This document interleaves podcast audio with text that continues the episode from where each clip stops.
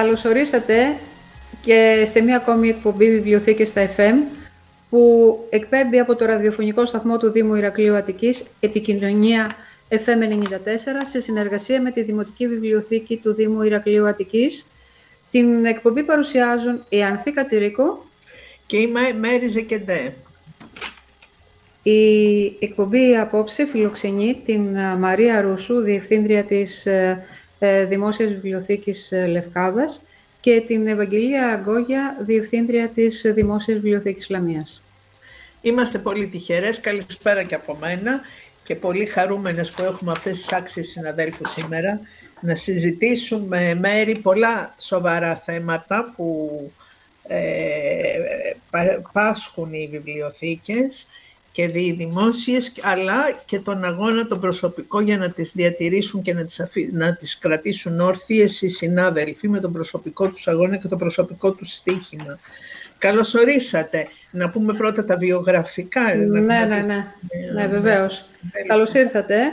Ε, θα ξεκινήσουμε με τη Μαρία Ρούσου, η οποία γεννήθηκε... Καλώς σας βρήκαμε. Ευχαριστώ πολύ που μου δίνετε την ευκαιρία να μιλήσω και να πω για όλα αυτά τα ωραία που ασχολούμαστε και τα αδύσκολα αλλά και τα ωραία. Σας ευχαριστώ λοιπόν πάρα πολύ και θέλω να στείλω και τα φιλιά μου στα κορίτσια του, της βιβλιοθήκης του Ηρακλείου που τυχαίνει να είναι και η αθηναϊκή μου γειτονιά. Στην Έλλη, στη Φρόσο, σε όλους εκεί. Πολύ ωραία. Λοιπόν, επανερχόμαστε στα βιογραφικά. Η Μαρία Ρούσου γεννήθηκε στην Αθήνα και μεγάλωσε στην Πάρο, όπου τελείωσε και το Λύκειο. Σπούδασε στην Πάντιο ε, δημόσια διοίκηση, κοινωνιολογία και άλλα, στην σκιά ξεχωριστών καθηγητών και στο πλάι σημαντικών συμφοιτητών. Εργάστηκε από φοιτήτρια ακόμη σε φροντιστήρια στα στη δημόσια εκπαίδευση, στο ΝΕΟΤ και αλλού. Από το 1992 εργάζεται στη Δημόσια Βιβλιοθήκη Λευκάδας, όπου έχει επενδύσει τα όνειρά της και έχει χαρεί την υλοποίηση πολλών εξ αυτών. Επιμορφώνεται τακτικά και είναι σε εξέλιξη η διδακτορική της διατριβή. Η Δημόσια Βιβλιοθήκη Λευκάδας είναι μια σημαντικότατη, ανοιχτή και ζωντανή βιβλιοθήκη με πλούσιο, σύγχρονο και κοιμηλιακό υλικό και τεράστιες δυνατότητες αξιοποίησης σε πολλούς τομείς. Τόσο ε, στην υποστήριξη της εκπαίδευσης, όσο και στην ε, συμβολή ανώδου του βιωτικού επίπεδου της τοπικής, ε, των κατοίκων της τοπικής κοινωνίας, της παιδείας και της πρόοδου της αυτής, με χιλιάδες μέλη και επισκέπτες των συλλογών του σε αυτό, αυτό το πλαίσιο. Τώρα όλο είναι και μία πρόκληση που θα μας τα πει η συνάδελφος. Εννο, εννοείται. Να αρχίσουμε τη συζήτηση, αλλά να παρουσιάσουμε ε, μέρη και την Ευαγγελία ναι. Γκόγια, την αγαπητή μας Εύη, που είναι απόφυτος του Τμήματος Βιβλιοθηκονομίας του ΤΕΗ Αθήνα, σημερινό Παδά, με μεταπτυχιακές σπουδές στη Διοίκηση Πολιτισμικών Μονάδων. Έχει εργαστεί από το 1997 στην Ακαδημαϊκή Βιβλιοθήκη του ΤΕΗ Λαμίας, σήμερα Πανεπιστήμιο Θεσσαλίας, ενώ το, το 2020 μετατάχθηκε στη Δημόσια Κεντρική Βιβλιοθήκη Λαμίας, που είναι, ε, κατέχει τη θέση της προϊσταμένης. Έχει εμπειρία στα προγράμματα ΕΠΑΕΚ και μετέπειτα ΕΣΠΑ που υλοποίησαν οι ακαδημαϊκές και οι δημόσιες βιβλιοθήκες και εργάστηκε επίσης για δύο χρόνια στο πρόγραμμα κινητών βιβλιοθηκών της Δημόσιας Βιβλιοθήκης Λαμίας. Παρακολουθεί τις εξελίξεις στον χώρο των βιβλιοθηκών και ενδιαφέρεται ιδιαίτερα για την ανάπτυξη και την ανάπτυξη και ανάδειξη των περιφερειακών βιβλιοθηκών και συλλογών σε αυτή την κατεύθυνση συμμετέχει σε ημερίδες και συνέδρια αναδεικνύοντας τις βιβλιοθήκες της περιοχής της. Από το 2021 βρίσκεται και στο Διοικητικό Συμβούλιο του Συλλόγου Εργαζομένων των Δημοσίων Βιβλιοθηκών. Καλώς όρισες, Εύη. Καλώς όρισες, Εύη, και να προσθέσω κάτι. Βρήκα. Ακόμη, συγγνώμη, Εύη, που θα λίγο θυμίσω ναι. αυτό που θέλεις να πεις. Θέλω να προσθέσω ότι η Μαρία ε, η Ρούσου είχε τη χαρά να συμμετέχει στην ίδρυση του Συλλόγου, επειδή αναφέρθηκες ε, τελευταία για την Εύη, ναι. που ήδη είναι αυτή τη στιγμή μέλος, ότι ήταν, συμμετείχε στην ίδρυση του Συλλόγου των Υπαλλήλων Δημοσίων Βιβλιοθηκών και είχε την τιμή να είναι και πρόεδρος επί σειρά ετών. Ε, Εύη, μου το λόγο. Καλώς σας βρήκα, λοιπόν. Ε, όχι, όχι, άλλη μόνο. Ίσα ίσα που αυτό που η πληροφορία που έδωσες, ε, και εγώ δεν την ήξερα γιατί είμαι καινούργια στο χώρο, έτσι, ναι. με από το 2020 στις δημόσιες βιβλιοθήκες. Ε, η Μαρία έχει να μας πει πολλά περισσότερα, γιατί έχει και την εμπειρία των χρόνων ε, από τις δημόσιες. Σας ευχαριστώ που μας φιλοξενείτε σήμερα στο βήμα. του σταθμού σας και είμαστε εδώ για να μοιραστούμε τις εμπειρίες μας, αυτά που έχουμε κάνει, αυτά που πιστεύουμε, αυτά που οραματιζόμαστε, γιατί έχει μεγάλη σημασία το να έχεις όραμα τελικά στις βιβλιοθήκες, πιστεύω, διότι είναι ένας ε, δύσκολος τόπος, εσείς το ξέρετε πολύ καλά και οι δύο, από τις, την πλευρά και των ακαδημαϊκών, ε, εσύ Ανθή που είσαι και εσύ Μαρδίτσα από το χώρο των δημόσιων βιβλιοθηκών. Πρώην δημοτική. Χρειάζεται μια μεγάλη προσπάθεια. Και πρώην δημοτική. Βέβαια, και πρώην δημοτική. Ε, να ξεκινήσουμε από την ταυτότητα των uh, βιβλιοθηκών, ναι, ναι, ναι. η ιδιαιτερότητα κάθε βιβλιοθήκης, τις συλλογές, από τις συλλογές και μετά θα περάσουμε στην αξιοποίηση, πώς σε εκδηλώσεις. Ε, ναι, ναι. Μαρία; Μαρία, μας ακούς; Σας ακούω πολύ καλά, τώρα ψήλωσα και το ηχείο και ελπίζω να με ακούτε κι εσείς πιο καλά. Μπράβο. Λοιπόν, ε, η δική μας βιβλιοθήκη που συχνά έτσι μου ξεφεύγει και μιλώ στον ελληνικό γιατί είναι λιγάκι One Woman Show όλα αυτά τα χρόνια, έχει φροντίσει το Υπουργείο να είναι One Woman Show, ε, γιατί δεν στέλνει προσωπικό. Εν πάση περιπτώσει, η Δημόσια Βιβλιοθήκη Λευκάδας ιδρύθηκε το 1953 ε, σαν δημοτική στην αρχή, με αυτό το νόμο του 49 που τον είχε υπογράψει ο Τσάτσος και ήταν ένας πολύ καλός νόμος.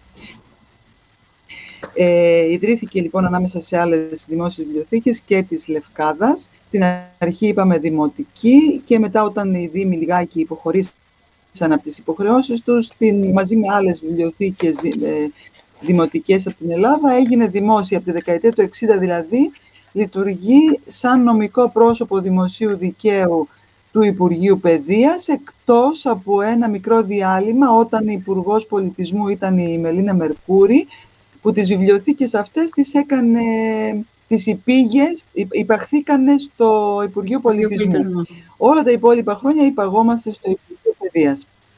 Λοιπόν, Ιδρύθηκε η βιβλιοθήκη, στην αρχή από εδώ από εκεί ήταν το υλικό, μέχρι που κάποια στιγμή βρήκε στέγη σε ένα καταπληκτικό κτίριο που είμαστε και σήμερα, ίσως το ωραιότερο της πόλης ή εν πάση περιπτώσει από τα ωραιότερα, ένα κτίριο του 19ου αιώνα, ιστορικότατο, βέβαια με ό,τι προβλήματα σημαίνει αυτό. Είναι ένα από τα ωραιότερα κτίρια, Χτίστηκε για σπίτι μιας οικογένειας, μετά στέγασε την Εθνική Τράπεζα για πολλά χρόνια, το Δημόσιο Ταμείο. Στην κατοχή ήταν ε, διοικητήριο των ε, Γερμανών. Έχουν βασανιστεί άνθρωποι εκεί μέσα. Και μετά σήμερα είναι η ωραιότερη χρήση, είναι η Δημόσια Βιβλιοθήκη, που η βιβλιοθήκη, εκτός από τα 60.000 βιβλία που έχουμε, ε, έχουμε ε, την, να το πω έτσι λιγάκι επιπλέον όλων των άλλων βιβλιοθηκών, έχουμε και πάρα πολύ κοιμηλιακό υλικό. Και δεν εννοώ μόνο τα παλέτυπα, τα χειρόγραφα που ενδεχομένως να έχετε και εσείς ή έχουν και άλλες βιβλιοθήκες. Έχουμε μια ξεχωριστή συλλογή εκκλησιαστικών κοιμηλίων που περιλαμβάνει γύρω στα 250 κοιμήλια ε, κυρίως φορητές εικόνες από εκκλησίες και μοναστήρια της Λευκάδας. Ξεκινάμε από το 15ο αιώνα και μετά. Και επιπλέον έχουμε σκεύη, άμφια, καντήλια, διάφορα τέτοια πράγματα που θα σας πω παρακάτω για να μην σας πάρω τώρα μονότερμα ότι έτσι είναι ένα μουσείο κανονικό, είναι ανοιχτό στο κοινό, είναι, μια, είναι εκτεθειμένα αυτά δηλαδή, δεν είναι μόνο φυλαγμένα κάποια. Έχουμε επίσης μία πολύ σημαντική δωρεά με χάρτες και χαρακτικά που μας χαρίστηκε πρόσφατα από την οικογένεια Σταύρου. Αυτά επίσης μιλάμε για πάνω από 50 χάρτες και χαρακτικά. Έχουμε τοπικές ενδυμασίες, έχουμε ε, βραβεία σημαντικών επιφανών λευκαδίων κλπ. κλπ. Αλλά να τα πούμε σε στάδια για να μην γίνουμε έτσι πολύ κουραστικοί. Αυτά είναι ως προς το περιεχόμενό μας. Ναι, ναι. Μια βιβλιοθήκη λοιπόν δημόσια που δεν είναι όμως ιστορική. Μόνο βιβλιοθήκη. Α, μπράβο, μπράβο, με πάτησε ακριβώς, ακριβώς στο σωστό σημείο. είναι η πρότασή μου που θα, με αυτό θα, θα, αν, όπως θα, αν θα ήμασταν στην τηλεόραση θα ήταν και η είδηση. Με αυτό θα, θα είναι το βασικό συμπέρασμα, ένα από τα συμπεράσματα στην ομιλία μεθαύριο στο συνέδριο, ότι πρέπει οι βιβλιοθήκες, όλες οι βιβλιοθήκες, όχι μόνο οι δημόσιες, απλά εγώ επειδή τυχαίνει και μιλώ από αυτό το μετερίζει, να χαρακτηρίζονται ιστορικές όχι από τα χρόνια που λειτουργούν, αλλά και από το υλικό που φιλοξενούν. Βέβαια, γιατί έχετε πρωτογενές υλικό. Βεβαιότατα. Ναι. Γιατί αυτή τη στιγμή δεν είναι ιστορική βιβλιοθήκη της Λευκάδας, επειδή λειτουργεί μόνο 70 χρόνια, ενώ το υλικό που περιέχει είναι 7 αιώνων. Μπράβο στους Λευκαδίτες. Μπράβο σε όλους και που εκτιμού, εκτίμησαν το θεσμό της Δημόσιας Βιβλιοθήκης και εμπιστεύθηκαν εκεί τις συλλογές τους. Εγώ επειδή είχα την τύχη να την επισκεφτώ όταν μας φιλοξένησε η Μαρία για ένα τριήμερο σε μια καταπληκτική διαμονή, περιήγηση κλπ. και πολλά ακόμη, ε, στη Λευκάδα, όπου ήμασταν και το, το Γενικό Συμβούλιο Βιβλιοθηκών κλπ. Πολλοί συνάδελφοι από όλη την Ελλάδα. Είναι εκπληκτική βιβλιοθήκη και πανέμορφη από κάθε άποψη. Έχουμε ένα κίνητρο να πάμε στη Λευκάδα. Λοιπόν. Ακριβώς, ακριβώς και όλοι μας οι ακροατές έχουν ένα, επιπλέον, έχουν ένα επιπλέον κίνητρο να έρθουν πέρα από τις θάλασσες, πέρα από όλα τα άλλα, να έρθουν να δούνε και τη βιβλιοθήκη και να γνωρίσουν μέσα από αυτήν τουλάχιστον 7 αιώνες ιστορίας. Πραγματικά. Εύη. Ε, η Δημόσια Βιβλιοθήκη Λαμίας, το πλαίσιο λίγο πολύ είναι το ίδιο, κοινό για πολλές δημόσιες, ε, που δεν είναι ιστορικές. Βέβαια, και εγώ αυτή την απορία είχα, Μαρία, τώρα θα σε, έλεγα, θα σε ρωτούσα γιατί να μην είναι ιστορική η Λευκάδα, πραγματικά με, αυτά, τα, με αυτή τη συλλογή που διαθέτει. Τέλος πάντων, θα το ακούσουμε στο συνέδριο τις λεπτομέρειες, που είναι και πολύ κοντά. Λοιπόν, Λέμε για το συνέδριο βιβλιοθηκών της ΕΒΕ που θα γίνει 22 με 24 Νοεμβρίου ναι, ναι, ναι. Στο, Δήμο, στο συνεδριακό κέντρο του Δήμου ε, Ελληνικού Αργυρούπολης. Ωραία. Η Δημόσια Βιβλιοθήκη λοιπόν Λαμίας, για να έρθουμε τώρα στα δικά μας, στη δική μας περιοχή, ε, λειτουργεί το 1954 αρχικά σαν δημοτική βιβλιοθήκη και από το 1955 γίνεται δημόσια, ε, φιλοξενείται σε ένα ιστορικό κτίριο της πόλης ε, αρχικά τα πρώτα χρόνια και για ένα μεγάλο χρονικό διάστημα μέχρι το 1974 που στεγάζεται και η νομαρχία και η περιφέρεια αυτή τη στιγμή. Ιστορικό γιατί από εκεί ε, μετέφερε τον πρώτο του λόγο ο Άρης Βελουχιώτης, οπότε είναι ένα κτίριο που συνδέεται με την πόλη. Ε, μετα, μεταφέρθηκε διότι ο χώρος ήταν μικρός και ο χώρος που της είχαν δώσει δεν έφτανε σε ένα νοικιασμένο κτίριο και από το 1995 από το κληροδότημα ενός λαμιώτη μέσα στο κέντρο της πόλης ε, βρίσκεται στο δικό της χώρο, στην Ενιάνων, επίσης έναν ιστορικό δρόμο για την πόλη μας από τους Ενιάνες που ήταν και λογοτέχνες. Και έχουμε την χαρά, γιατί το βιώνω τώρα έτσι από συζητήσεις με άλλους συναδέλφους, να έχουμε ένα κτίριο το οποίο είναι δικό μας και να μην αντιμετωπίζουμε και άλλα προβλήματα μαζί με όλα αυτά που θα πούμε στην πορεία ότι έχουν οι βιβλιοθήκες. Η συλλογή μας είναι μια συλλογή που στο διάστημα αυτών των χρόνων αγγίζει τους 68.000 τόμους βιβλίων το 1979 η βιβλιοθήκη γίνεται δημόσια κεντρική και αποκτά την πρώτη της κινητή βιβλιοθήκη. Μια βιβλιοθήκη που ακούγοντας τώρα έτσι και τις γενιές αυτές, αυτές τις ηλικίες μαθητών, δασκάλων της περιοχής, έκανε πολλά δρομολόγια σε όλη τη Φθιώτιδα, εξυπηρετούσε πολλά σχολεία, κυρίως στα σχολεία και στις κοινότητες τις απομακρυσμένες, πήγαινε και έκανε δανεισμούς σχεδόν για μια δεκαετία. Ε, ζητήματα οικονομικά, πολλές φορές ατόμων, γιατί είναι γνωστό ότι αν δεν υπάρχουν και τα κατάλληλα άτομα δεν μπορείς να λειτουργήσεις μια κινητή βιβλιοθήκη. Γύρω στις, ε, στα μέσα του 90 ε, διέκοψαν την ε, λειτουργία αυτής της κινητής μονάδας, αλλά μπήκε στο πρόγραμμα των κινητών βιβλιοθηκών το 1999 με τα σύγχρονα αυτοκίνητα, στο οποίο είχα και εγώ την τιμή να δουλέψω για δύο χρόνια και να γνωρίσω έτσι το χώρο των δημοσίων βιβλιοθηκών, το οποίο και αυτό για μια δεκαετία λειτουργήσε εξυπηρετώντας όλο τον νομό και όμορους νόμους. Δηλαδή, εξυπηρετούσε για ένα διάστημα και την Βρυτανία, που είναι μια απομακρυσμένη περιοχή και κάναμε και σε αυτό το σχολείο δανεισμούς. Η συλλογή μας δεν μπορώ να πω ότι έχει βιβλία που να συνδέονται με την, να έχουν έτσι αιώνες πίσω τους. Βέβαια, όλο αυτό έχει να κάνει και με το τι παραγωγή υπήρχε στην περιοχή. Γιατί πάντα συνδέεται με την παραγωγή που υπάρχει στην περιοχή. Τα παλιότερα βιβλία μας είναι στα τέλη του 1890 περισσότερο που έχουμε, τα περισσότερα που έχουμε. Ε, κάναμε μια προσπάθεια να αναπτύξουμε μια συλλογή που να συνδέεται με την ιστορία της πόλης και κυρίως με το κομμάτι της ε, εθνικής αντίστασης, ε, διότι έχει σημαδέψει την περιοχή μας και βιβλιογραφικά μέσα από κάποιες δωρεές ε, τοπικών εδώ έτσι, ανθρώπων που έχουν σοβαρές συλλογές, συγκεντρώνουμε τέτοιο υλικό ώστε να ε, διατίθεται, που ούτως ή άλλως το χρησιμοποιούν πάρα πολλοί ερευνητές ε, και από όλη την Ελλάδα, ε, να διατίθεται στο, στο κοινό. Ε, κατά τα άλλα, εφημερίδες της εποχής, περιοδικά, ό,τι έχει να κάνει με την τοπική ιστορία, που προσωπική μου έτσι, άποψη είναι ότι είναι και το πιο σημαντικό που πρέπει να διατηρήσουμε. Μαρδίτσα, εσύ το ξέρεις, γιατί κάνεις πολύ σοβαρή δουλειά εκεί στην, ε, στη γειτονιά μας, γιατί είμαστε στον ίδιο νομό. Λοκρή ποιότητας και ιστοριολαδή της συγγραφής. Είναι... Προσπαθούμε να περισσώσουμε ό,τι μπορούμε και να το διατηρήσουμε.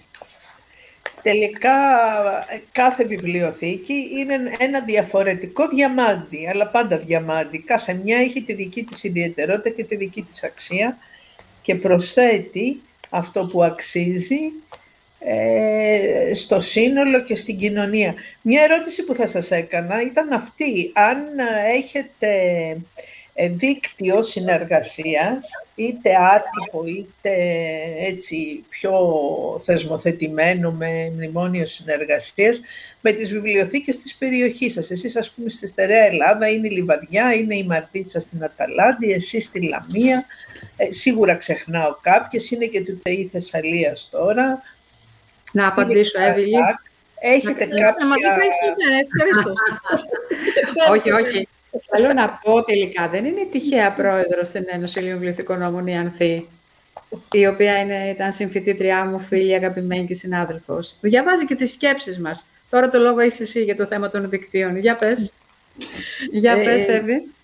Έχουμε ένα άτυπο αυτή τη στιγμή, το οποίο βέβαια θα το κάνουμε σύντομα και επίσημο δίκτυο συνεργασίας, διότι ειδικά στην εποχή τα τελευταία χρόνια το ξέρουμε πάρα πολύ καλά, εγώ το γνωρίζω και από τις ακαδημαϊκές που ήδη έχει εφαρμοστεί και έχει βοηθήσει πάρα πολύ, ειδικά τις μικρότερες βιβλιοθήκες, αυτό είναι η γενική διαπίστωση, τουλάχιστον από τις ακαδημαϊκές ανθή. Επειδή εγώ ήμουν σε μια μικρή ναι. βιβλιοθήκη, δεν είχαμε ποτέ τη δυνατότητα να έχουμε αυτόν τον πλούτο πληροφοριών με τα οικονομικά που διαθέταμε και τους ναι, προπολογισμού ως ένα μικρό ΤΕΙ με τη συνεργασία και τους συλλογικούς καταλόγους και όλο αυτό το δίκτυο της Sharing, οι υπηρεσίες που απολα... απολαύσανε οι φοιτητές μας και η ακαδημαϊκή κοινότητα ήταν ε, μεγίστη. Δυσανάλογα μεγάλη με, με αυτό που μπορούσε να προσφέρει, γιατί και εγώ όταν ιδρύθηκε ο ΣΕΑΒ, ήμουν στο Πολυτεχνείο Κρήτης και είμαι από τα ιδρυτικά στελέχη μέλη ναι, ναι. του ΣΕΑΒ, ας πούμε τώρα, και είμαστε και λίγοι παλιοί πια ε, ναι. εκεί. Αλλά ε, δεν, ας πούμε το ΕΚΠΑ, το Μετσόβιο, το ΑΠΙΘΗ είχαν άλλες δυνατότητες και προσέφεραν άλλα, ακόμα και στον προϋπολογισμό. Αλλά εν πάση περιπτώσει είχαν και μια πολύ μεγάλη συλλογή πίσω τους, που την κάνανε ηλεκτρονική αντί για έντυπη.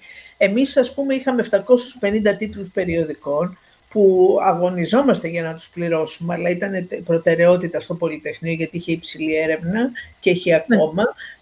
Ε, και βρεθήκαμε, ας πούμε, με δεκάδες χιλιάδες τίτλους περιοδικών.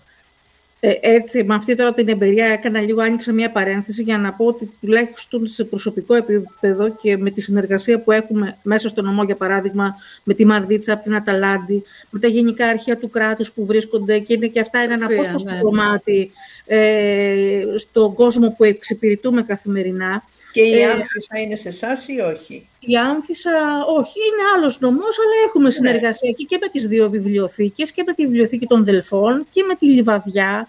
Ε, είναι λίγο πιο με την Αμφίκλια. Αμφίκλια. Ε, αυτό το, το προσπαθούμε να το επισημοποιήσουμε ακριβώς στο δίκτυο γιατί είναι, το μόνο σίγουρο είναι ότι θα υπάρχει όφελος μέσα από αυτό. Βέβαια. Μόνο όφελος θα υπάρχει. Η Λιβαδιά, Αμφίκλια, Χαλκίδα, που είναι και η Εύβοια, είμαστε και περιφέρεια και περιφερειακά, Βέβαια. εάν το δούμε, πέρα από το χωροταξικό, αλλά και σαν περιφέρεια, σαν νομική πλέον. Ναι, στερεάς Ελλάδος. Βέβαια, στερεά Ελλάδα και Εύβοια μαζί. Είμαστε γύρω στις 10 βιβλιοθήκες. Και, και, να, και, όλ, και να, να, να, να αγκαλιάσετε όλες τις βιβλιοθήκες. Δηλαδή μπορεί να είναι εκκλησιαστικές, μπορεί να είναι ακαδημαϊκές, μπορεί και να σχολικές. είναι... Και σχολικές πλέον, σχολικές. διότι Πολύ οι σχολικές, καλή ιδέα αυτή. Πριν, πριν, από καιρό, πριν από κάποια χρόνια, οι σχολικές στηθήκανε από, όπως το ανέφερα και σε άλλη κουμπί αυτό και επιμένω, ε, θα το κάνω και γραπτό κάποια στιγμή αν θεί, ε, έχουν γύρω στις 15.000 τίτλους η κάθε σχολική βιβλιοθήκη. Ναι. Και ξαναλέω, δύο-τρεις να είναι σε κάθε επαρχία. Είναι 50.060 που μπορεί να είναι κάποιοι τίτλοι που μπορεί να τους έχουμε, ναι μεν, αλλά και κάποιους να μην τους έχουμε. Γιατί και αυτοί να μην βγει προς τα έξω το υλικό αυτό; Και τα παιδιά ε, να μπορούν να έχουν πρόσβαση, αλλά αυτό, και οποιοδήποτε άλλος. Αυτό είναι ένα θέμα που μπορούμε να το συζητήσουμε στην Ένωση, να κάνουμε μία Βέβαια. Ακριβώς. Να μεταφέρω εδώ λίγο την εμπειρία μου από ένα συνέδριο τοπικής ε, ιστορίας, αυτό που γίνεται στη Φθιώτιδα. Έκανα μία καταγραφή ε, και διαπίστωσα ότι πέραν από τις σχολικές τις βιβλιοθήκες υπάρχουν σε κοινότητες συλλογές, οι οποίες είναι, επειδή λειτουργήσαν κάποια στιγμή κοινοτικές βιβλιοθήκες, ναι, ναι, ναι. αλλά υπάρχουν και βιβλιοθήκες που είναι συλλόγων, που γίνανε μέσα από μια προσπάθεια ανθρώπων να αφήσουν ναι, κάτι στην περιοχή τους. Οπότε όλο αυτό είναι ένα κομμάτι που όντως, τουλάχιστον επειδή είμαστε σε αυτό το χώρο, οφείλουμε όσο μπορούμε να το καταγράψουμε, να συνεργαστούμε να το διασώσουμε. να το, να το διασώσουμε. Έτσι, έτσι, Εσείς, Μαρία, στην περιοχή σας έχετε δίκτυα συνεργασίας δεν έχουμε θεσμοθετημένο δίκτυο συνεργασίας, δεν υπάρχει κάποια βιβλιοθήκη κοντά. Υπάρχει μία μοναδική βιβλιοθήκη δίπλα μας που είναι η Χαραμόγλιος Ειδική Λευκαδιακή Βιβλιοθήκη που αυτή ουσιαστικά είναι μία ε, πλουσιότατη βάση δεδομένων Μάλιστα έχει περιληφθεί και στο βιβλίο Guinness μια χρονιά σαν η μεγαλύτερη ειδική βιβλιοθήκη στον κόσμο. Επειδή έχει θέμα, έχει υλικό μόνο για τη Λευκάδα. Ε, δεν ξέρω αν όντως έχει 28-29 χιλιάδες τεκμήρια που ανάφερε ο Μακαρίτης ο Χαραμόγλης, ο ιδρυτής της. Εν πάση περιπτώσει όμως είναι μια σημαντική βάση δεδομένων δυστυχώς δεν είναι σε τόσο έτσι, ε, πώς να πούμε, δεν υπάρχει ο κατάλογος. Οργανωμένη. Δεν είναι έτσι, αυτά ναι.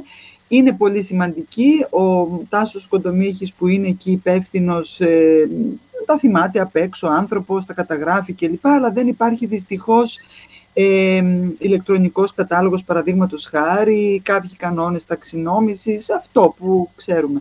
Ε, όμως παρόλα αυτά παραμένει ένα πολύ σημαντικός ε, πυρήνας. Επίσης υπάρχουν δύο-τρεις σχολικές με τις οποίες έχουμε μια κάποια συνεργασία, αλλά δεν θα μπορούσα να μιλήσω με δίκτυα. Δεν θα μπορούσα να μιλήσω για δίκτυα. Ε, ε το, όλο τον όγκο του, του κόσμου δηλαδή την εξυπηρέτηση με όποιο τρόπο, πέφτει το βάρος σε εμάς. Γιατί αυτή η ειδική που σας έλεγα είναι, είναι ειδική ακριβώς και δεν είναι ανοιχτή, είναι κλειστή βιβλιοθήκη. Λειτουργεί μόνο σε βάση δεδομένων για ερευνητές και στο χώρο. Ανοιχτή λαϊκή βιβλιοθήκη για όλο τον κόσμο είμαστε εμείς και αυτή τη στιγμή εξυπηρετούμε μέχρι την αμφιλοχία, που είναι νομός Λοκαρνανίας, και με αρκετούς, αρκετούς και από την Πρέβεζα. Έχει δημοτική Πρέβεζα που είναι εκεί ο καλός ναι, ναι. ο Σπύρος ο Λάμπρος, αλλά έρχονται πάρα πολλοί και Πρεβεζάνοι, είτε λο, για, πιο, για άλλα θέματα, είτε επειδή είμαστε λίγο μεγαλύτεροι νομίζω. Ε, και έτσι εξυπηρετούμε αρκετά μεγαλύτερη έτσι, γκάμα ε, κόσμου, ε, και επισκέπτες και χρήστες και από τους όμορους νομούς. Δεν μπορώ να πω ότι έχουμε κάποιο είδους δικτύο, γιατί ουσιαστικά σας λέω δεν υπάρχει.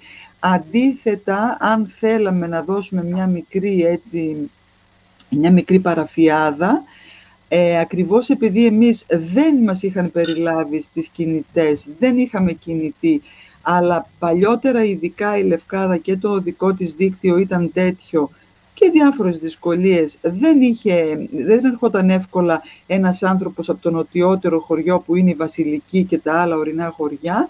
Ε, είχα φτιάξει άτυπα παραρτηματάκια σε συνεργασία με τον κοινοτάρχη, με τον διευθυντή του δημοτικού, του γυμνασίου, με κάτι κέφο που τα λέγανε, που ήταν στους φακιώτες, με διάφορους δηλαδή ανθρώπους όποιον έβρισκα λίγο του χεριού μου, κάναμε μικρά παραρτήματα, τα οποία λειτουργούσαν εντελώς άτυπα, παρόλα αυτά όμως ο ρόλος τους ήταν για μένα καταλητικός.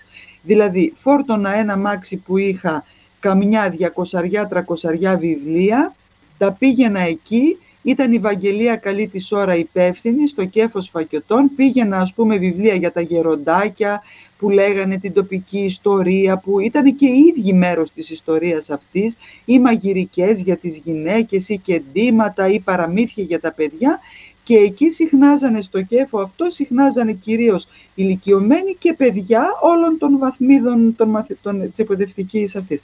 Λοιπόν, εκεί κάναμε χρυσές δουλειές με τη Βαγγελία. Αυτό κράτησε χρόνια.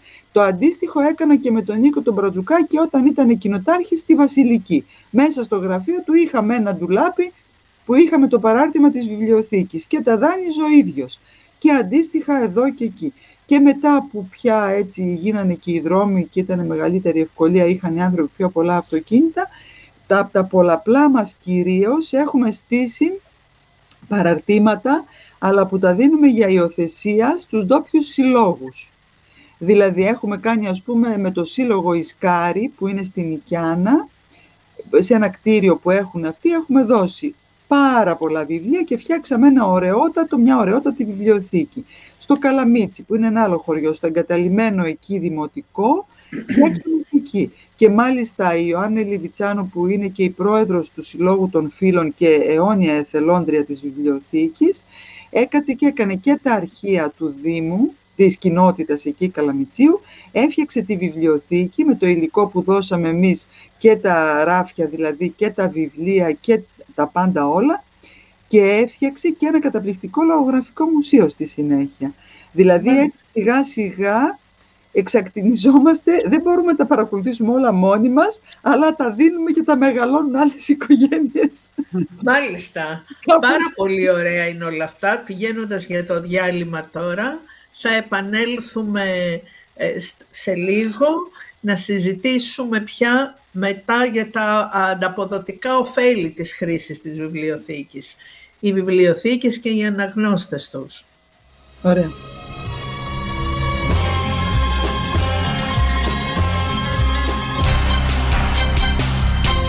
Επικοινωνία 94 FM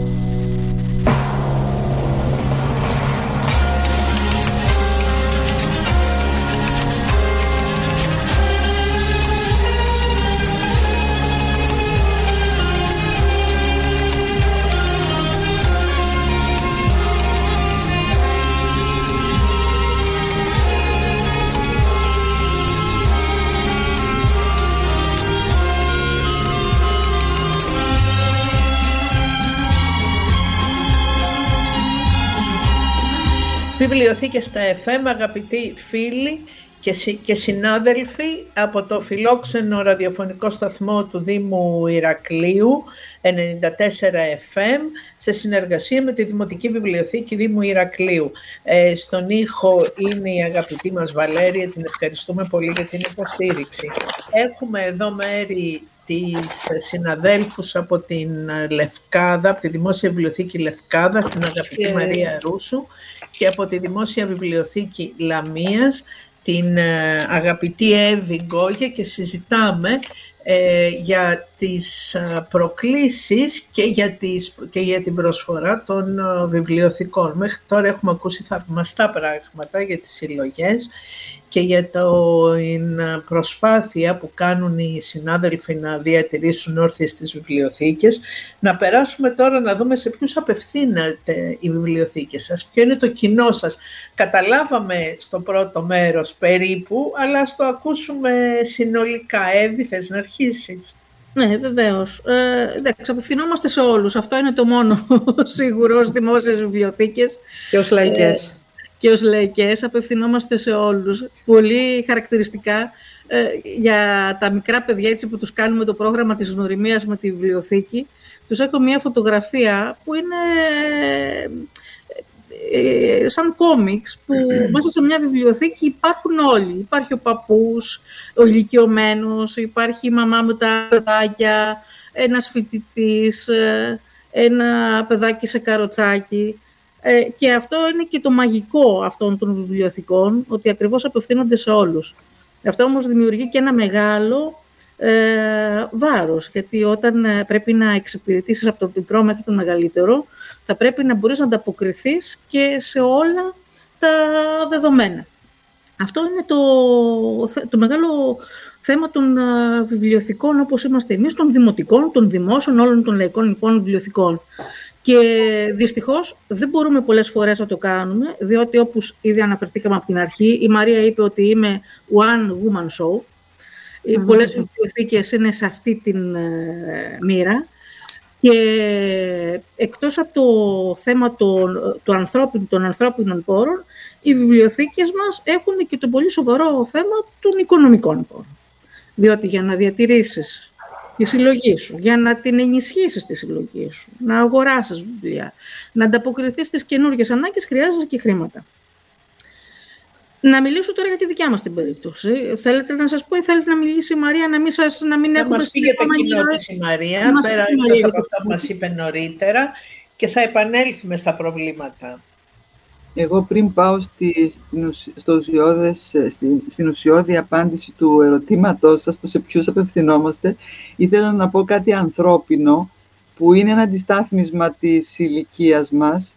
Εμένα μου αρέσει πάρα πολύ που ξέρω στις βιβλιοθήκες μας τους περισσότερους με τα μικρά τους ονόματα και αυτό μου αρέσει πάρα πολύ. Προφανώς δεν είναι σκανδιναβικών διαστάσεων, αλλά μου αρέσει πολύ που ξέρω και τις, τρεις ευα... και τις τρεις Ευαγγελίες της Λαμίας, δηλαδή από τη Βαγγελία τη Λικοπούλου μέχρι την Βούρχα, μέχρι την Κόγια. Και μετά ξέρω τον Γιώργο από το Καρπενήσι, τον Λεωνίδα, τον ένα, τον άλλο. Αυτό πιστέψτε με ότι είναι από τα ωραιότερα πράγματα που μου έχει μείνει Εκτός από την ταλαιπωρία όλων αυτών των χρόνων. Πραγματικά πιστέψτε με, είναι πολύ σημαντικό το ότι μπορούμε και σηκώνουμε ένα τηλέφωνο και ξέρουμε ότι στην άλλη άκρη της γραμμής θα βρεθεί ένας συνάδελφος που ενδεχομένως έχει αντιμετωπίσει κάτι παραπλήσιο και θα βοηθηθούμε. Δυστυχώς τα τελευταία χρόνια δεν οργανώνονται συναντήσεις. Εγώ προσπάθησα το Δυστυχώς. 12 που είπε η Μαρδίτσα να κάνω στη Λευκάδα. Ελπίζω να βρει μιμητές. Λοιπόν, πάμε στην ουσία τώρα. Ε, εμείς και, και εμείς απευθυνόμαστε σε όλους, μόνο που επίσης θα προσπαθήσω να το αναδείξω στο, στο συνέδριο, εμείς έχουμε ένα επιπλέον φορέα και ένα επιπλέον κοινό σε αυτό που έχουμε όλες οι δημόσιες βιβλιοθήκες. Όλα αυτά που πολύ ωραία τα είπε η Βαγγελία, τα έχουμε και εμείς. Όλες αυτές τις ηλικίες. Έχουμε τον παππούλη που τα παιδιά του τον βαριούνται λιγάκι και θα έρθει να μας πει τα εσώψυχά του. Έχουμε το μικρούτσικο παιδάκι που πρέπει να του κάνουμε τον τάντεμα γιατί η μαμά μας το αδειάζει στο παιδικό κάτω στη μοκέτα, στα μαξιλαράκια και πάει να πιει τον καφέ και εμείς πρέπει ναι. να τον ταντέψουμε, να του διαβάσουμε. Baby parking. Ναι.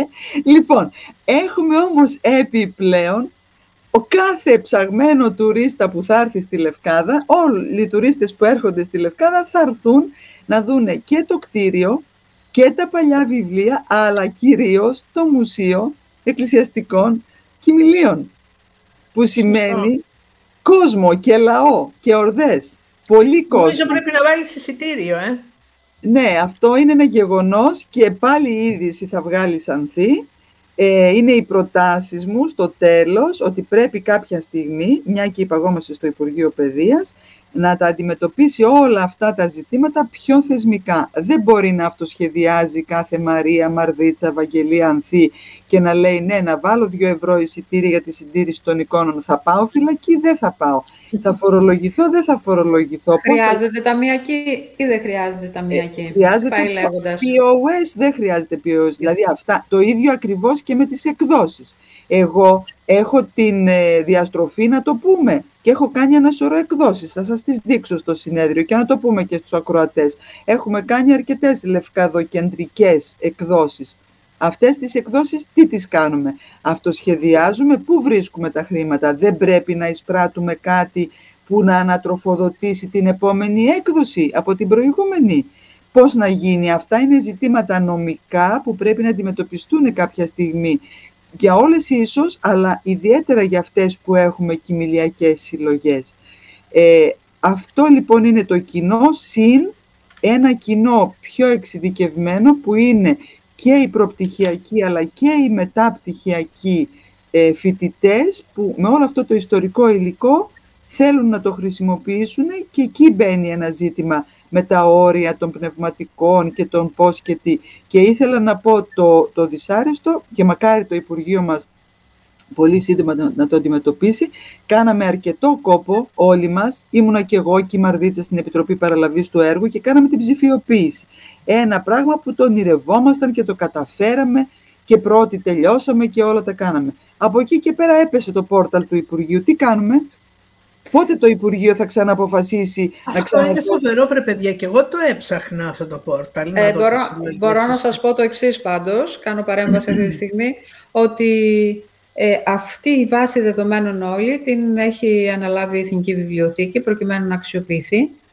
Ε, και συγκεκριμένα οι δύο οι συνάδελφοι που ήταν ο Παναγιώτης, ο Παλούκος και ο, ε, και ο Δημήτρης, ε, δεν θυμάμαι πώς, ε, το επιθετό του, ε, αυτοί οι δύο πάλι έχουν αναλάβει προκειμένου να αξιοποιηθεί αυτό το υλικό και να το έχουμε να είναι στη χρήση, ναι, γιατί είναι κρίμα από το Θεό.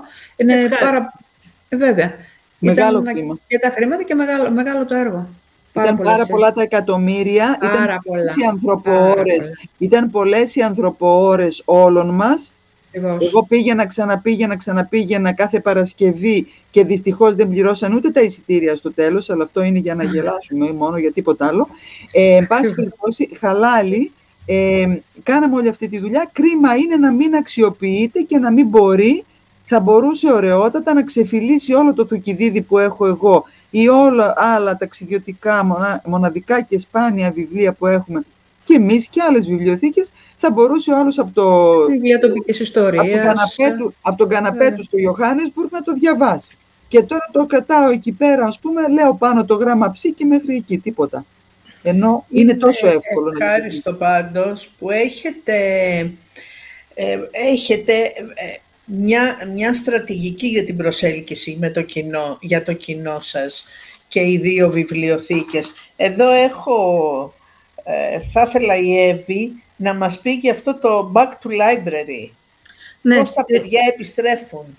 Τα παιδιά επιστρέφουν. Ε, αυτή ήταν μια ιδέα. Η βιβλιοθήκη να πω, γιατί είναι ωραίο να κρατάμε λίγο τη συνέχεια. Μ' άρεσε αυτό που είπε η Μαρία με τις τρεις Ευαγγελίες της βιβλιοθήκης, που έτυχε να είμαι κι εγώ Ευαγγελία έτσι που πήγα τώρα, ότι η βιβλιοθήκη είναι οι άνθρωποι τους ε, και οφείλουμε σε όλους όσους έχουν βάλει ένα λιθαράκι στην κάθε εποχή να το διατηρούμε και να προσπαθούμε να κάνουμε κάτι καλύτερο. Εγώ με, αυτή την, ε, με αυτό το σκεπτικό κιόλας επέλεξα να φύγω από τις ακαδημαϊκές και να πάω στη δημόσια της πόλης μου.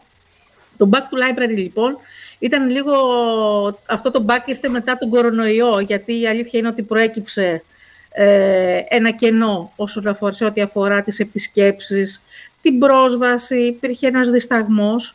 Και μετά την καλοκαιρινή μας εκστρατεία που είχε έτσι μεγάλη επιτυχία, είπαμε αυτό το Back to Library με ε, πέντε καινούργια προγράμματα εκπαιδευτικά.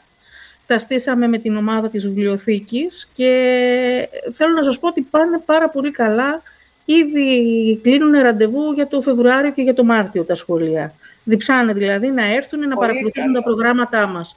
Ε, και χαιρόμαστε γι' αυτό. Ε, παράλληλα, κάτι που ξεκινήσαμε πέρυσι, σε μια προσπάθεια εξωστρέφειας, να βγούμε και λίγο προς τα έξω, γιατί πολλές φορές μέσα στον αγώνα, να οργανώσουμε τη συλλογή, να λύσουμε όλα τα γραφειοκρατικά με τα οποία είμαστε φορτωμένοι, ξεχνάμε ότι κάπως με κάποιον τρόπο πρέπει να μας, ε, να μας δούνε. Εμείς ξεκινήσαμε... Να γίνουμε γνωστοί στο κοινό. Να γνωστοί. Εμείς ξεκινήσαμε πέρυσι μια προσπάθεια σε συνεργασία με το Δήμο και με δύο φορείς, με το Δημοτικό Οδείο και με τα καπί της πόλης. Με το Οδείο κάναμε κάποιες δράσεις με τα παιδιά, δανείζοντας ε, κάποια βιβλία θεματικά σε επιλογή με τον ε, εκπαιδευτικό ε, μουσικό τους, μετά από μια επίσκεψη στη βιβλιοθήκη, όπου τα παιδιά ε, χρησιμοποιώντας κάποιο μικρό απόσπασμα το 2021 για τα, για τα 100 χρόνια από την Μικρασιατική καταστροφή, του 22 συγγνώμη, επέλεξαν βιβλία της Μικρασιατικής που σχετίζονταν με την Μικρασιατική καταστροφή. Επέλεξαν λοιπόν ένα κομμάτι, είτε ένα πείμα, είτε ένα μικρό απόσπασμα και μελοποίησαν αυτό, το... κάναν μια δική τους σύνθεση την οποία περιμένουμε να γίνουν οι ηχογραφήσεις και να τη φιλοξενούμε στο, με ένα barcode στο βιβλίο, ώστε κάποιος που θα δανειστεί το βιβλίο να έχει και αυτό το μεταδεδομένο, να μπορεί να ακούσει ένα έργο μουσικής που το έχουν συγγράψει μαθητές του οδείου της πόλης μας. Και η άλλη, δράση, ε, και η άλλη δράση είναι τα ζωντανά αναγνώσματα που κάνουμε με τα καπί. Επισκεφτόμαστε μια φορά το μήνα τα τρία καπί της πόλης μας ε, έχει μεγάλη ανταπόκριση. Τους διαβάζουμε ένα απόσπασμα που συνήθως προσπαθούμε ε, μέσα από αυτό να αναπτύξουμε μια συζήτηση. Επιλέγουμε πολλές φορές και τοπικά βιβλία, γιατί τους είναι και γνωστοί συγγραφείς ή έχουν τα ερεθίσματα, είναι πιο κοντά ε, στην ηλικία τους και έχουν ζήσει, ας πούμε, την, την πρόσφατη ιστορία. Αλλά αυτό που έχω να πω εγώ ε, με αυτή τη συνάντηση, ειδικά με τα καπί της πόλης, είναι ότι είμαστε κερδισμένοι εμείς, διότι οι εμπειρίες και αυτό που κουβαλάνε οι παππούδες και οι γιαγιάδες που μας μεταφέρεται, είναι για μας ένας πλούτος. Είναι ζωντανή ιστορία. Είναι ζωντανή ιστορία, την οποία έτσι το έχουμε στο μυαλό μας, θα δούμε πώς μπορούμε να την αξιοποιήσουμε, ώστε να παραμείνει κιόλας και για τις επόμενες γενιές αυτή η ζωντανή ιστορία που έχουμε τη χαρά να διαθέτουμε ακόμα. Ηχογραφείτε. Όχι, δεν το έχουμε ξεκινήσει ανθή. Είναι όμως κάτι που πρέπει να κάνουμε ένα πλαίσιο για να το δημιουργήσουμε. Ήμουνα, ήμασταν και λίγο άτυχοι, γιατί το γνωρίζετε, ότι ήμασταν χωρίς εφορευτικό συμβούλιο για δύο χρόνια, οπότε τώρα βάζουμε κάποια στα σκαριά για αποφάσεις. Ε, όσον αφορά οι νέες τεχνολογίες, ε, σε ποιο βαθμό θεωρείτε ότι μπορούν να βοηθήσουν στο να προσελκύσουμε και κοινό, αλλά και να αναδείξουμε και τις συλλογές; Αν μπορώ να μιλήσω, ε, μόνο να πω μια φράση για τα προηγούμενα, αυτό που κάνει η Εύη, το κάναμε και εμείς παλιότερα, όταν η βιβλιοθήκη ακόμα δεν είχε τόσο πολύ κόσμο και τόσο πολύ έτσι, δουλειά. Πήγαινα και εγώ στο καπί στο γυροκομείο και ήταν πραγματικά πολύ ωραίο και αλληλοτροφοδοτούμενο όλο αυτό δυναμικό. Δυστυχώς τώρα πια δεν έχω χρόνο, αλλά κάποια στιγμή μπορεί να το ξανακάνουμε. Ήθελα να σας πω ότι αν δεν έχετε, ε, υπάρχει ένα πολύ ενδιαφέρον ε, πακέτο που λέγεται βιβλιοσκευή για το 1922 και το έχει κάνει το Ίδρυμα Λασκαρίδη. Εγώ έχω δηλώσει και θα το πάρω το Φλεβάρι. Άμα θέλετε και σας ενδιαφέρει, είναι πολύ ωραίο. Είναι εκεί η συνάδελφος η Δεδετζή λέγεται, δεν θυμάμαι Η Παναγιώτα είναι, Παναγιώτα, είναι ναι, μέλος της Ένωσης και είναι ναι, και ναι. στις επιτροπές της Ένωσης δουλεύει. Μπράβο, μπράβο. Είναι λοιπόν, έχουν κάνει αυτό το καταπληκτικό πράγμα που μπορείτε να το πάρετε δωρεάν στις βιβλιοθήκες σας και να το δουλέψετε με σχολιά και είναι πολύ ωραίο. Και να κλείσω το λογίδριο αυτό, τουλάχιστον στα προηγούμενα, ε, εμείς έχουμε κάνει μια έρευνα, σαν, ε, εντάξει, προσωπικά είναι λίγο, αλλά το εντάσσω στις βιβλιοθήκες για τους, λευκα... για τους ε, πρόσφυγες του 22 στη Λευκάδα, που δεν είχε γίνει καθόλου δουλειά και υπήρχε πάρα πολύ υλικό. Ήρθαν 5.623 άνθρωποι εδώ, τόσο μακριά από τα παράλια. Ε, βγήκε ένα τετραδιάκι από το Δήμο πέρσι και το μοιράσαμε στα, τη μέρα τη, τον, του αγιασμού στα σχολεία και είναι αυτή η δουλειά, λέει το 1821 στο 1922 και συνεχίζουμε και συγκεντρώνουμε υλικό προκειμένου να βγει μια έκδοση πληρέστερη. Αλλά ήθελα να σας πω αυτό για το Ίδρυμα Λασκαρίδη. Τώρα, ως προς τα ψηφιακά, ε, εντάξει, σίγουρα βολεύει πάρα πολύ να είναι ο κατάλογος και όποια στοιχεία διαθέσιμα. Εγώ δυστυχώς είχα μια καντεμιά, έπαθα μια ζημιά τεράστια, ίσως την ξέρετε οι περισσότεροι. Πρόπερση μας καταστρέψανε τα πάντα hackers. Είχα περίπου 50.000 εγγραφές βιβλίων και όλα τα μέλη και χακάρανε το σερβερ, είχαμε τότε το AVECT, χακάρανε το σερβερ και μας τα καταστρέψαν όλα και αρχίσαμε από την αρχή. Έγινε μετάπτωση, από, ήταν και στο στάδιο που αλλάζαμε από AVECT σε κόχα, σε κόχα. οπότε έγινε η απόλυτη καταστροφή. Ε, κάναμε μετάπτωση, μπήκανε κάποιες εγγραφές και σιγά σιγά περνάμε, είμαστε περίπου τώρα στο 32.000 κάτι εγγραφές, αλλά ε, χαθήκαν 25 περίπου χρόνια, χρόνια δουλειάς. Ε, αυτό για μένα είναι πάρα πολύ σημαντικό ο κατάλογος. Είναι πάρα πολύ σημαντικό να ξαναλειτουργήσει το πόρταλ με τις ψηφιοποιήσεις. Η ψηφιοποίηση πιστεύω ότι είναι για το μοναδικό υλικό και όχι γιατί, δεν μπορεί να είναι δηλαδή για τη σύγχρονη λογοτεχνία να δώσει κανείς πνευματικά δικαιώματα ψηφιακής αυτής, εκτός και αν έχει συνδρομή βέβαια. Αν πληρώνει κανείς τα 15 ευρώ που κάνει το βιβλίο, τα πληρώνει συνδρομή για να το να το διαβάσει από τη βιβλιοθήκη, που αυτό πιστεύω ότι είναι ανέφικτο. Αλλιώτικα, ποιος συγγραφέας είναι αυτός που θα δώσει δικαιώματα να, να διαβάζει. Αυτό τώρα, ξέρεις, είναι πιο σύνθετο θέμα. Είναι πολύ σύνθετο. Είναι Έτσι πάρα... πιστεύω κι εγώ. Και ξεφεύγει και αυτό το πνεύμα της εκπομπής και δεν έχουμε και την τεχνογνωσία αυτή τη στιγμή. να σας πω όμως, ε, σχετικά με αυτή την πανάκια που πάει να παρουσιαστεί με το ψηφιακό κλπ. Εγώ έβαλα κάποια στιγμή τάμπλετ έκανα ένα τμήμα με τάμπλετ, αγόρασα κάποια τάμπλετ και είχα τη σύνδεση για ψηφιακές αναγνώσεις.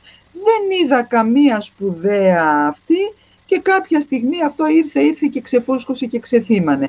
Αντίθετα, κάτι που είχε δουλέψει ωραία και δυστυχώς δεν μπορώ πια να το υποστηρίξω, ήτανε εγώ καθόμουν και διάβαζα ολόκληρα βιβλία και μαγνητοφωνούσα τον εαυτό μου και παιδικά και ενηλίκων και σε αυτά έδινα τηλεφωνική πρόσβαση και μέσα από την ιστοσελίδα σε ανθρώπους που ήταν ας πούμε καθυλωμένοι στο σπίτι τους, σε νοσοκομεία, μεγάλα διαστήματα. Εκεί αυτό είχε δουλέψει πολύ ωραία και θα μπορούσε να είναι κάτι εξ αποστάσεως ας πούμε, δεν ήταν ακριβώς ψηφιακή αυτή.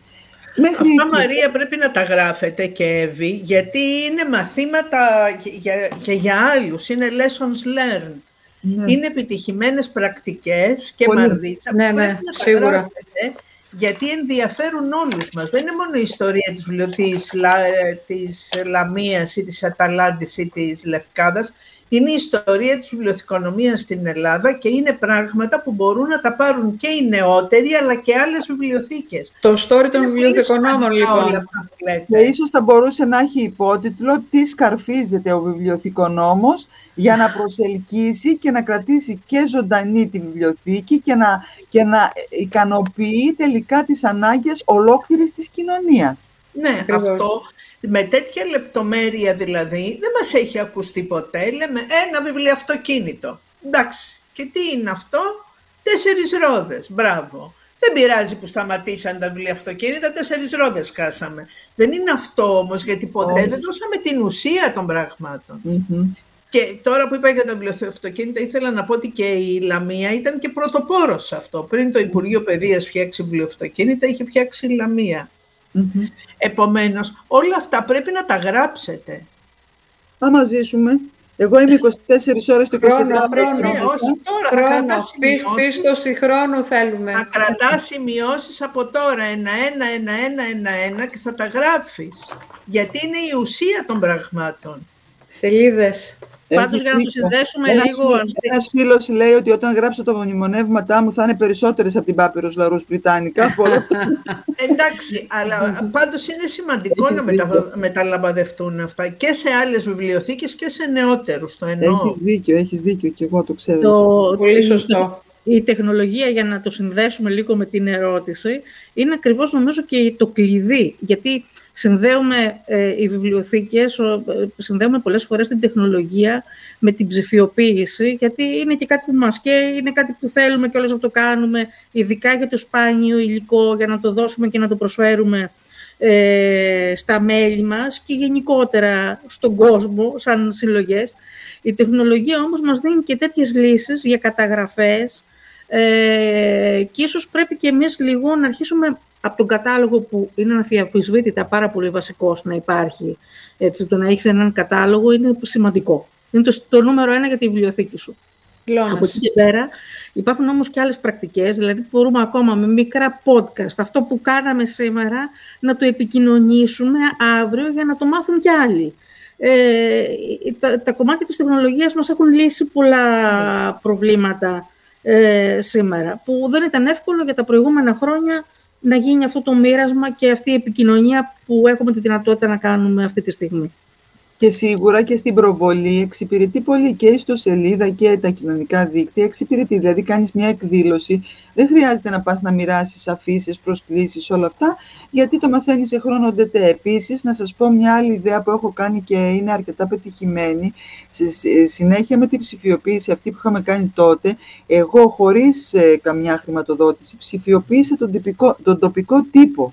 Πήρα άδειες δηλαδή από τους ε, ιδιοκτήτες των εφημερίδων και ψηφιοποίησα και σας πληροφορώ ότι σε πολλές εφημερίδες δεν έχουν ούτε οι ίδιοι το αρχείο τους και το έχουμε εμείς και μάλιστα ψηφιοποιημένο μέσα από την ιστοσελίδα και μπορούν να το δούνε.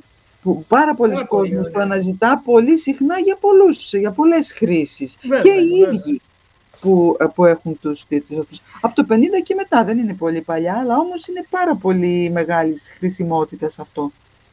Είναι Έχουμε ένα λεπτό να, να μας πείτε τα προβλήματά σας. Θα υποπτευόμαστε μετά από μία ώρα συζήτηση, αλλά πρέπει ναι. επιγραμματικά να τα αναφέρουμε. μέσα, μέσα από, δηλαδή να φανεί μέσα από ποιες αντικσότητες ε, κάνετε ό,τι κάνετε.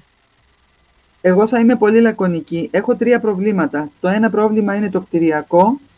Χρειαζόμαστε πενταπλάσιο χώρο, γιατί έχουμε τα βιβλία κρεμασμένα στα πέντε μέτρα.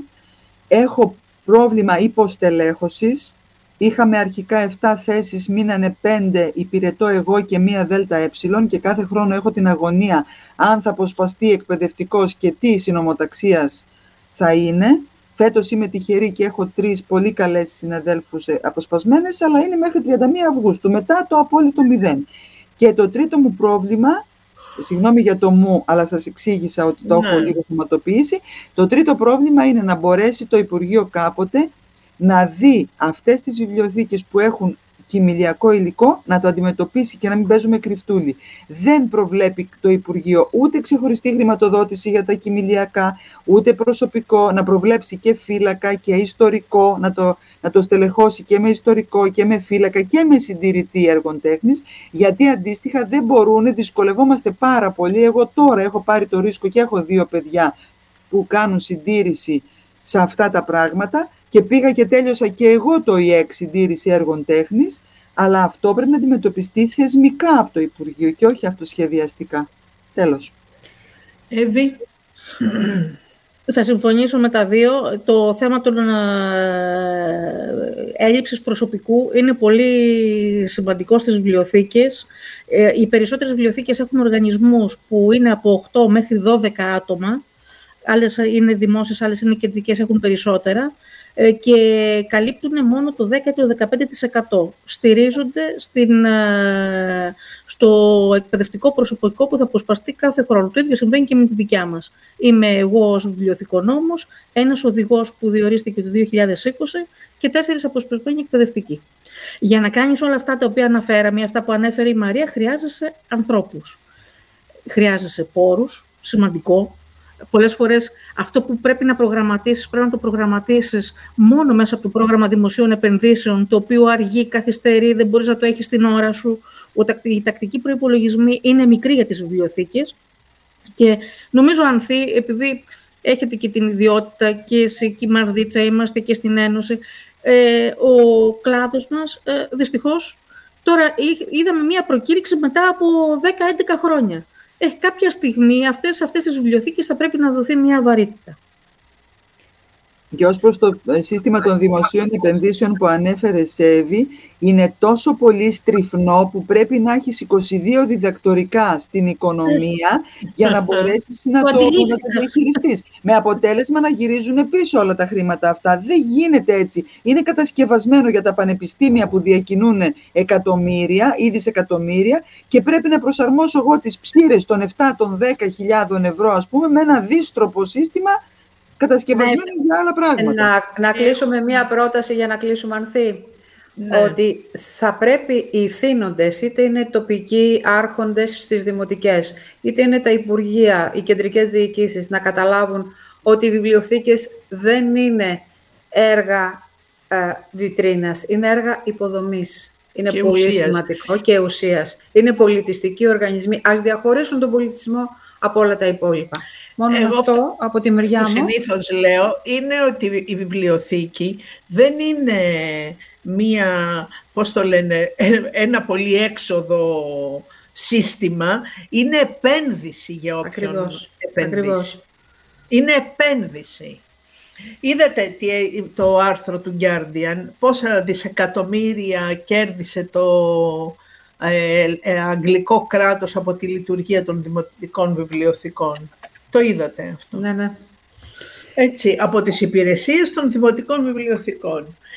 Ε, αυτό νομίζω πρέπει να το συζητήσουμε, να το μεταφράσουμε και να το κάνουμε σε εκπομπή η Μαρδίτσα αυτό το άρθρο. Είναι, Είναι πραγματικά πολύ, πολύ σημαντική παρουσία σας σήμερα.